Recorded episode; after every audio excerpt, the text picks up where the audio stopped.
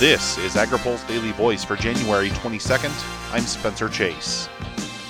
The Smithsonian Institution's National Museum of American History has added a display to educate visitors about the use of precision technology in agriculture. The new case is part of the museum's American Enterprise exhibit, which showcases changes in American business and industry throughout the country's history. The Precision Agriculture case was unveiled late last week. Peter Liebhold is a curator of agriculture with the museum. He says the new case was part of a modernization effort for the exhibit. We looked at our collection and we realized that we had a great collection from 1920 and almost nothing after World War II.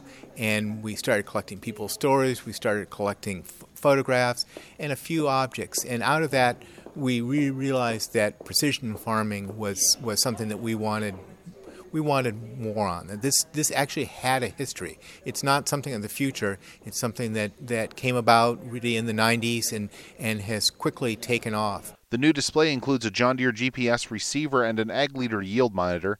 Liebhold says that's a good way to demonstrate a shift in agriculture's perspective. And so we have this this crop yield monitor and GPS. And this really holds this incredibly important mo- moment in agriculture when farmers get to see their fields in fundamentally different ways. Liebhold says the precision agriculture pieces and other agriculture displays in the museum all serve as a way to educate visitors about what might be an unfamiliar industry. There are very few visitors that come to the Smithsonian that are in agriculture. And I think it's really important that those that do come um, really understand that it's an important part of the country that we respect it and they're, they're honored. But the, the bulk of our four, four and a half million visitors a year are consumers that have probably never seen a farm.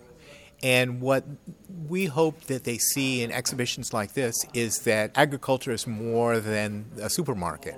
It's more than what's in your refrigerator. It's got real people doing real stuff. Liebhold says the public is encouraged to suggest additional items that might demonstrate agriculture in the museum.